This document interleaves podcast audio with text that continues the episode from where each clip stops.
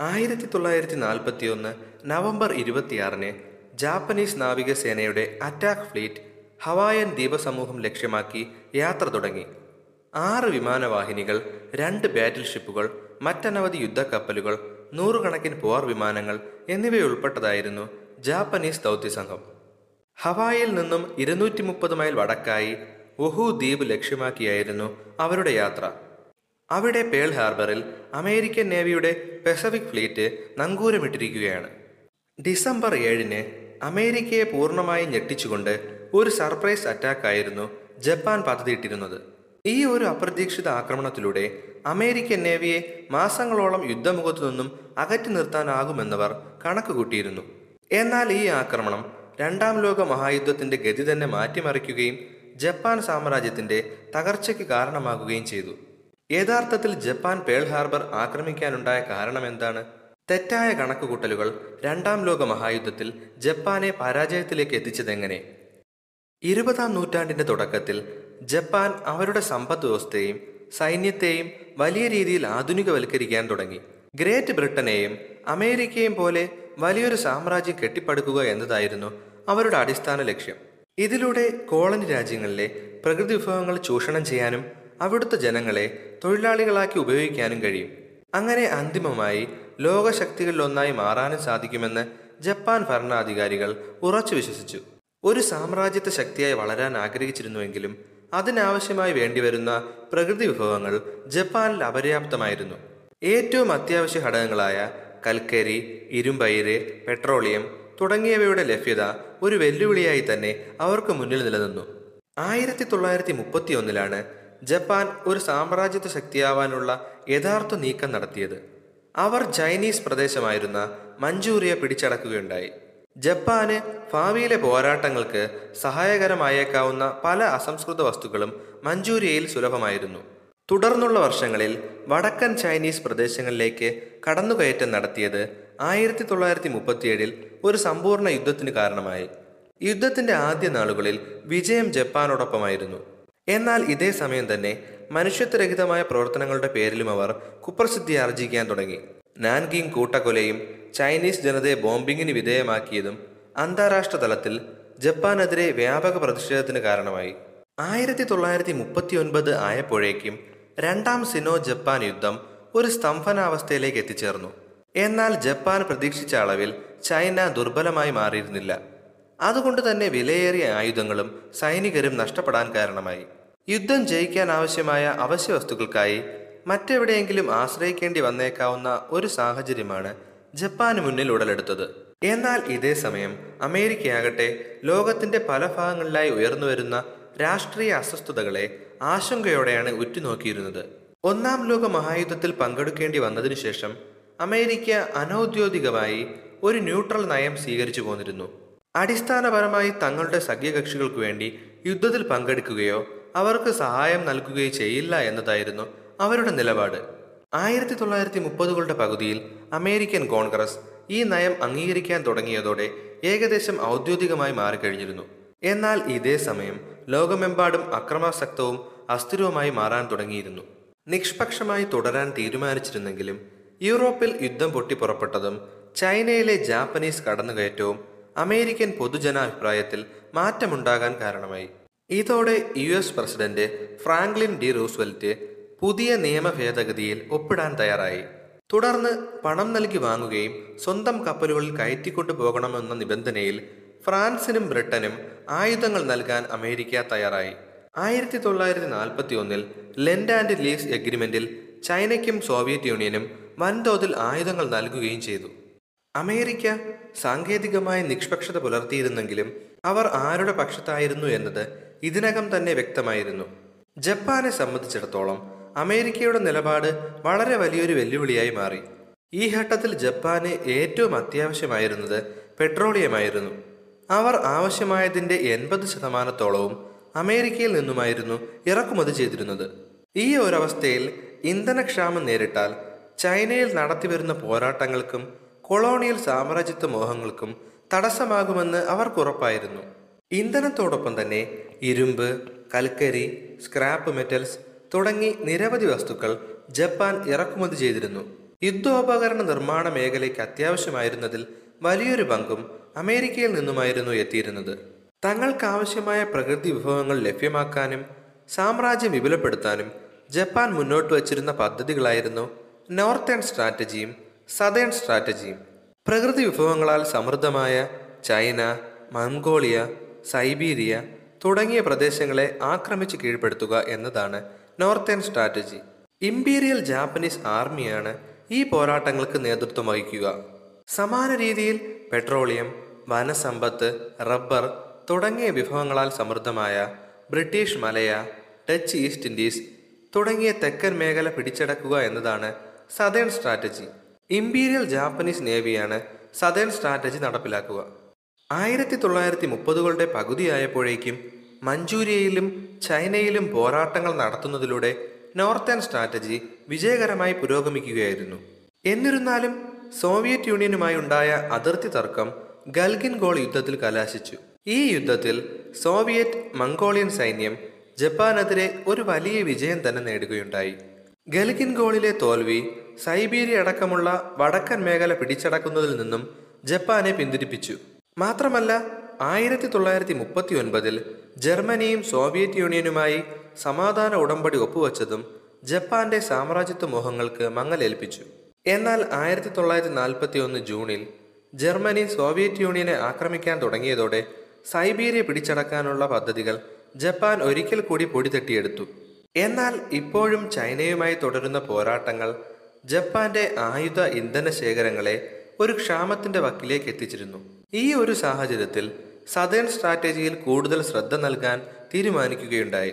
തുടർന്ന് ആയിരത്തി തൊള്ളായിരത്തി നാൽപ്പതിൽ ഫ്രഞ്ച് ഗവൺമെന്റുമായുള്ള ഒരു ഉടമ്പടി പ്രകാരം ജപ്പാൻ ഫ്രഞ്ച് ഇൻഡോ ചൈനയുടെ വടക്കൻ ഭാഗങ്ങളെ പിടിച്ചെടുത്തു.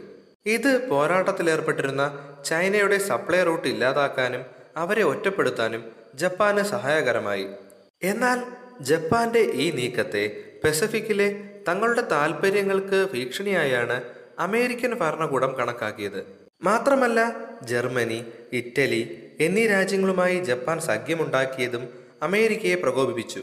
ജപ്പാന്റെ യുദ്ധ വ്യവസായങ്ങൾക്ക് അത്യന്താപേക്ഷിതമായ ഇരുമ്പ് ഉരുക്ക് ചെമ്പ് ഇന്ധനം തുടങ്ങിയവയ്ക്കെതിരെ ഒരു ഉപരോധം ഏർപ്പെടുത്തിക്കൊണ്ടായിരുന്നു അമേരിക്ക പ്രതികരിച്ചത്. എന്നാൽ ജപ്പാൻ തങ്ങളുടെ പദ്ധതികളുമായി മുന്നോട്ടു പോകാൻ തന്നെയാണ് തീരുമാനിച്ചത്. ആയിരത്തി തൊള്ളായിരത്തി നാൽപ്പത്തി ഒന്ന് ജൂലൈയിൽ അവർ ഫ്രഞ്ച് ഇൻഡോ ചൈനയുടെ തെക്കൻ ഭാഗങ്ങളിൽ കൂടുതൽ കടന്നുകയറ്റം നടത്തി. ഇത്തവണ അമേരിക്ക കൂടുതൽ കർശനമായ തീരുമാനങ്ങൾ കൈക്കൊള്ളാൻ തയ്യാറായി.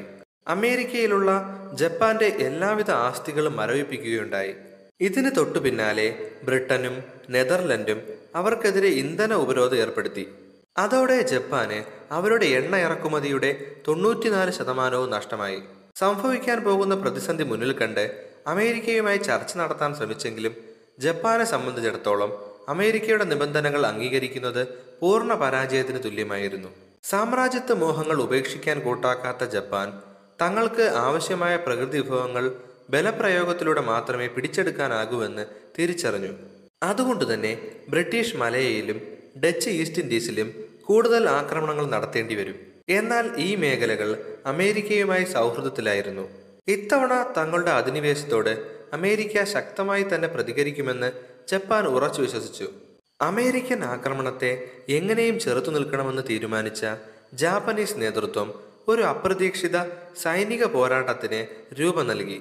ഹവായിയിലെ പേൾ ഹാർബറിൽ നങ്കൂരമിട്ടിരിക്കുന്ന യു എസ് പെസിഫിക് ഫ്ലീറ്റിനെ ആക്രമിച്ച് നശിപ്പിക്കുക. ഇത്തരത്തിലൊരു നീക്കത്തിലൂടെ വലിയൊരു ഭാഗം അമേരിക്കൻ നാവികസേനയെ ഇല്ലാതാക്കാമെന്നും അവരുടെ തുടർ പോരാട്ടങ്ങളെ മന്ദഗതിയിലാക്കാമെന്നും ജപ്പാൻ കണക്കുകൂട്ടി. അമേരിക്കയെ കുറച്ചു കാലത്തേക്കെങ്കിലും അകറ്റി നിർത്താൻ സാധിച്ചാൽ തെക്ക് കിഴക്കൻ ഏഷ്യയിൽ ആക്രമണങ്ങൾ നടത്താൻ സമയം ലഭിക്കും. മാത്രമല്ല ഭാവിയിൽ ഉണ്ടായേക്കാവുന്ന പോരാട്ടങ്ങൾക്ക് സൈനികപരമായി തയ്യാറെടുക്കാനും സാവകാശം കിട്ടിയേക്കാം. എന്നിരുന്നാലും ജപ്പാനെ സംബന്ധിച്ചിടത്തോളം അമേരിക്കയ്ക്കെതിരെ ഒരു നീക്കം നടത്തുക എന്നത് സങ്കീർണമായ ഒരു വെല്ലുവിളി തന്നെയായിരുന്നു. അമേരിക്കയുമായൊരു ദീർഘകാല യുദ്ധത്തിലേർപ്പെട്ടാൽ പരാജയം ഉറപ്പാണെന്ന് ജാപ്പനീസ് നേതൃത്വം ഇതിനകം തന്നെ വിലയിരുത്തിയിരുന്നു. അതുകൊണ്ട് തന്നെയാണ് അവർ കൂടുതൽ പ്രായോഗികമായ മറ്റൊരു പദ്ധതി നടപ്പിലാക്കാൻ തീരുമാനിച്ചത്. തുടക്കത്തിൽ അമേരിക്കയെ ചെറിയൊരു പോരാട്ടത്തിലൂടെ കുറച്ചു കാലത്തേക്ക് അകറ്റി നിർത്തുക. ഇതിനു മറുപടിയായി പസഫിക് സമുദ്രത്തിന് ആയിരക്കണക്കിന് മൈൽ അകലെയൊരു ദീർഘകാല യുദ്ധം നടത്താൻ അമേരിക്ക തയ്യാറായേക്കില്ല. പകരം ഒരുപക്ഷെ അവർ സമാധാന ചർച്ച നടത്തിയേക്കാം. ഈ സാഹചര്യത്തിൽ ഇതിനകം തന്നെ പിടിച്ചെടുത്ത പ്രദേശങ്ങളിൽ ചിലത് വിട്ടുകൊടുക്കാനും തയ്യാറാകാം. അങ്ങനെ താൽക്കാലികമായെങ്കിലും അമേരിക്കൻ ഭീഷണി അകറ്റി നിർത്താമെന്നും ജപ്പാൻ കണക്കുകൂട്ടി. എന്നിരുന്നാലും ജപ്പാനെ സംബന്ധിച്ചിടത്തോളം അമേരിക്കയ്ക്കെതിരെ ഒരു നീക്കം നടത്തുക എന്നത് സങ്കീർണമായൊരു വെല്ലുവിളി തന്നെയായിരുന്നു. അമേരിക്കയുമായൊരു ദീർഘകാല യുദ്ധത്തിലേർപ്പെട്ടാൽ പരാജയം ഉറപ്പാണെന്ന് ജാപ്പനീസ് നേതൃത്വം ഇതിനകം തന്നെ വിലയിരുത്തിയിരുന്നു. അതുകൊണ്ട് തന്നെയാണ് അവർ കൂടുതൽ പ്രായോഗികമായ മറ്റൊരു പദ്ധതി നടപ്പിലാക്കാൻ തീരുമാനിച്ചത്. തുടക്കത്തിൽ അമേരിക്കയെ ചെറിയൊരു പോരാട്ടത്തിലൂടെ കുറച്ചു കാലത്തേക്ക് അകറ്റി നിർത്തുക. ഇതിനു മറുപടിയായി പസഫിക് സമുദ്രത്തിന് ആയിരക്കണക്കിന് മൈൽ അകലെയൊരു ദീർഘകാല യുദ്ധം നടത്താൻ അമേരിക്ക തയ്യാറായേക്കില്ല. പകരം ഒരുപക്ഷെ അവർ സമാധാന ചർച്ച നടത്തിയേക്കാം. ഈ സാഹചര്യത്തിൽ ഇതിനകം തന്നെ പിടിച്ചെടുത്ത പ്രദേശങ്ങളിൽ ചിലത് വിട്ടുകൊടുക്കാനും തയ്യാറാകാം. അങ്ങനെ താൽക്കാലികമായെങ്കിലും അമേരിക്കൻ ഭീഷണി അകറ്റി നിർത്താമെന്നും ജപ്പാൻ കണക്കുകൂട്ടി. ദീർഘകാല കണക്കുകൂട്ടലുകൾക്കൊടുവിൽ ആയിരത്തി തൊള്ളായിരത്തി നാൽപ്പത്തി ഒന്ന് ഡിസംബർ ഏഴിന് ജാപ്പനീസ് ആക്രമണങ്ങൾക്ക് തുടക്കമായി. രാവിലെ ഏഴ് അൻപത്തി അഞ്ചിന് നൂറ്റി എൺപത്തി മൂന്ന് വിമാനങ്ങളുടെ ആദ്യ സംഘം പേൾ ഹാർബറിന് മുകളിൽ പ്രത്യക്ഷപ്പെട്ടു. അമേരിക്കൻ സൈന്യം അക്ഷരാർത്ഥത്തിൽ അമ്പരന്നുപോയി. ജാപ്പനീസ് വ്യോമസംഘം മൂന്ന് വ്യത്യസ്ത ഗ്രൂപ്പുകളായി വേർതിരിഞ്ഞു. ഡൈവ് ബോംബറുകളും ഫൈറ്റർ വിമാനങ്ങളും അടങ്ങിയ രണ്ട് ഗ്രൂപ്പുകൾ അമേരിക്കൻ വിമാനങ്ങൾ പാർക്ക് ചെയ്തിരുന്ന ഹാങ്ങറുകൾ ലക്ഷ്യമാക്കി ആക്രമണം തുടങ്ങി.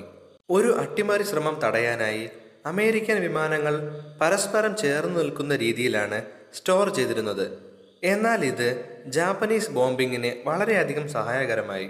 ഇതേ സമയം ടോർപിഡോ ബോംബറുകളുടെ മറ്റൊരു സംഘം തുറമുഖത്ത് നങ്കൂരമിട്ടിരുന്ന കപ്പലുകളെ ലക്ഷ്യമാക്കി മുന്നോട്ട് നീങ്ങി.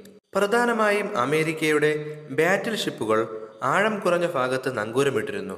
തുറമുഖത്ത് ആഴം കുറവായതിനാൽ ഒരിക്കലും ഒരു ടോർപ്പിഡോ അറ്റാക്ക് സാധ്യമാകുമെന്ന് അമേരിക്ക പ്രതീക്ഷിച്ചിരുന്നില്ല.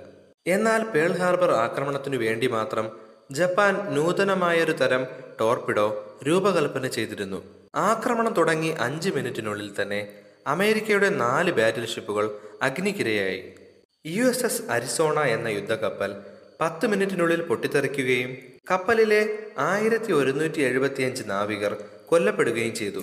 കൃത്യം ഒരു മണിക്കൂറിന് ശേഷം എട്ട് നാൽപ്പത്തിയഞ്ചിന് ജപ്പാൻ രണ്ടാമത്തെ ആക്രമണം നടത്തി. നൂറ്റി എഴുപത് വിമാനങ്ങളുടെ രണ്ടാം സംഭവവും മൂന്ന് ഗ്രൂപ്പുകളായി തിരിഞ്ഞ് പോരാട്ടം തുടങ്ങി. ഇത്തവണ അമേരിക്കൻ സേന അതീവ ജാഗ്രതയിലായിരുന്നതിനാൽ ജാപ്പനീസ് വൈമാനികരുടെ പോരാട്ടങ്ങളെ ഒരു പരിധിവരെ ചെറുത്തു നിൽക്കാനായി. വെറും ഒരു മണിക്കൂറിന്റെ ഇടവേളയിൽ അരങ്ങേറിയ പേൾ ഹാർബർ ആക്രമണത്തിൽ അമേരിക്കയുടെ പതിനെട്ട് കപ്പലുകൾ മുങ്ങുകയോ ഭാഗികമായി തകരുകയോ ചെയ്തു. പെസഫിക് ഫ്ലീറ്റിന്റെ ഭാഗമായിരുന്ന എട്ട് പടക്കപ്പലുകളെ കേടുവരുത്താനും ജപ്പാന് കഴിഞ്ഞു. ജാപ്പനീസ് ബോംബിങ്ങിൽ അമേരിക്കയ്ക്ക് നൂറ്റി എൺപത്തിയെട്ട് വിമാനങ്ങൾ നഷ്ടമായി. മാത്രമല്ല പേൾ ഹാർബറിലെ സൈനിക കേന്ദ്രങ്ങൾക്കും സാരമായ കേടുപാടുകൾ സംഭവിച്ചു. എന്നാൽ പെസഫിക് ഫ്ലീറ്റിന്റെ ഭാഗമായിരുന്ന മൂന്ന് അമേരിക്കൻ വിമാനവാഹിനികളും ജാപ്പനീസ് ആക്രമണ സമയത്ത് മറ്റ് ദൗത്യങ്ങളുമായി യാത്രയിലായിരുന്നു. അതിനാൽ ജപ്പാന് പേൾ ഹാർബർ ആക്രമണത്തിൽ അവർ പ്രതീക്ഷിച്ചത്ര നേട്ടമുണ്ടാക്കാൻ സാധിച്ചില്ല. മാത്രമല്ല അമേരിക്കൻ ഇന്ധന സംഭരണ കേന്ദ്രങ്ങളും എയർക്രാഫ്റ്റ് റിപ്പയർ ശൃംഖലകളും നശിപ്പിക്കുന്നതിനെക്കുറിച്ച് ജപ്പാൻ ചിന്തിച്ചിരുന്നില്ല. ചെറിയൊരു പോരാട്ടത്തിലൂടെ അമേരിക്കയെ കുറച്ചു മാസത്തേക്ക് ചെറുത്തു നിൽക്കാമെന്നും ഒടുവിൽ സമാധാന ചർച്ചകളിലൂടെ പ്രശ്നം പരിഹരിക്കാമെന്നും ജപ്പാൻ കരുതിയിരുന്നെങ്കിലും കാര്യങ്ങൾ കൂടുതൽ വഷളാകുകയാണ് ഉണ്ടായത് കപ്പലുകൾ മുങ്ങിയ പേൾ ഹാർബർ തുറമുഖം ആഴം കുറഞ്ഞതായിരുന്നു. അതുകൊണ്ട് തന്നെ കാര്യമായി കേടുപാടുകൾ സംഭവിക്കാത്ത യുദ്ധക്കപ്പലുകളെ വീണ്ടെടുക്കാൻ വളരെ എളുപ്പമായിരുന്നു. പേൾ ഹാർബർ ആക്രമണത്തിലുണ്ടായ മരണങ്ങളിൽ പകുതിയും പടക്കപ്പൽ യു എസ് എസ് അരിസോണയിൽ നിന്നുമായിരുന്നു. അന്നേ ദിവസം തന്നെ ജാപ്പനീസ് സേന പസഫിക്കിലും തെക്കുകിഴക്കൻ ഏഷ്യയിലും ഒരേ സമയം ആക്രമണം നടത്തി. തായ്ലൻഡ് മണിക്കൂറുകൾക്കുള്ളിൽ തന്നെ കീഴടങ്ങുകയും ജപ്പാനുമായി സഖ്യത്തിൽ ഒപ്പുവെക്കുകയും ചെയ്തു. തുടർന്നുള്ള ദിവസങ്ങളിൽ അമേരിക്കൻ പ്രദേശങ്ങളായ Guam Wake Island Philippines British പ്രദേശങ്ങളായ മലയ ഹോങ്കോങ് തുടങ്ങിയ മേഖലകളും താരതമ്യേന വളരെ പെട്ടെന്ന് തന്നെ ജപ്പാൻ പിടിച്ചടക്കി. മലയയുടെ തീരത്ത് വെച്ച് ജാപ്പനീസ് ടോർപിഡോ ബോംബറുകൾ ബ്രിട്ടന്റെ സുപ്രധാന യുദ്ധക്കപ്പലുകളായ H M S Prince of വെയിൽസിനെയും H M S റിപ്പിൾസിനെയും ആക്രമിച്ച് മുക്കുകയുണ്ടായി. ആയിരത്തി തൊള്ളായിരത്തി നാൽപ്പത്തിരണ്ടിന്റെ ആദ്യ മാസങ്ങളിൽ Dutch East Indies British Burma Singapore New Guinea Solomon ദ്വീപുകൾ എന്നിവിടങ്ങളിൽ ജപ്പാൻ ആക്രമണം നടത്തി. അവർ ആഗ്രഹിച്ചിരുന്നത് പോലെ തന്നെ ഒരു അമേരിക്കൻ പ്രത്യാക്രമണം ഉണ്ടായതുമില്ല. അങ്ങനെ ജപ്പാൻ പുതിയൊരു സാമ്രാജ്യം തന്നെ സ്ഥാപിച്ചു. ഒടുവിൽ അവർക്ക് കാലങ്ങളായി ആഗ്രഹിച്ചിരുന്ന പ്രകൃതി വിഭവങ്ങളുടെ വൻ ശേഖരം തന്നെ നേടിയെടുക്കാനായി. വളരെ കുറഞ്ഞ കാലയളവിൽ കാര്യക്ഷമതയോടെ തങ്ങളുടെ ലക്ഷ്യം പൂർത്തീകരിക്കാനായതിൽ ജാപ്പനീസ് നേതൃത്വം വളരെയധികം സന്തോഷിച്ചു. എന്നാൽ അന്തിമമായി പേൾ ഹാർബർ അറ്റാക്ക് പ്രതീക്ഷിച്ചതിലും വിപരീത ഫലമാണ് ഉണ്ടാക്കിയത്. ആക്രമണം നടന്ന് പിറ്റേ ദിവസം തന്നെ അമേരിക്കൻ പ്രസിഡന്റ് റൂസ്വെൽറ്റ് കോൺഗ്രസിനെ അഭിസംബോധന ചെയ്തു. അദ്ദേഹം ജപ്പാനെതിരെ ഔദ്യോഗിക യുദ്ധം ആരംഭിക്കാനുള്ള അനുമതി തേടി. കോൺഗ്രസ് ഉടനടി അംഗീകാരം നൽകിയതോടെ അമേരിക്ക ഔദ്യോഗികമായി രണ്ടാം ലോക മഹായുദ്ധത്തിലേർപ്പെട്ടു. അമേരിക്കയുടെ ബൃഹത്തായ അസംസ്കൃത വസ്തുക്കളും വലിയ തോതിലുള്ള വ്യാവസായിക ശൃംഖലയും ഒരു സമ്പൂർണ യുദ്ധത്തിനായി തയ്യാറായി. രാജ്യസേവനത്തിനായി ലക്ഷക്കണക്കിന് യുവാക്കൾ മുന്നിട്ടിറങ്ങിയതോടെ ദ്രുതഗതിയിൽ സൈനിക വിപുലീകരണവുമുണ്ടായി. ഒരു ഹ്രസ്വയുദ്ധം പ്രതീക്ഷിച്ചിരുന്ന ജപ്പാന്റെ പ്രതീക്ഷകൾ പൂർണമായി നഷ്ടപ്പെട്ടു. അതുവരെയും ശാന്തരായിരുന്ന അമേരിക്ക ഇപ്പോൾ പസഫിക്കിലും തെക്കുകിഴക്കൻ ഏഷ്യയിലും ഒരു ദീർഘകാല യുദ്ധത്തിനായി തയ്യാറായി കഴിഞ്ഞു. യഥാർത്ഥത്തിൽ പേൾ ഹാർബർ ആക്രമണം വലിയൊരു ചൂതാട്ടമായിരുന്നു. എന്നാൽ അത് അന്തിമമായി ജാപ്പനീസ് പരാജയത്തിന് കാരണമായി.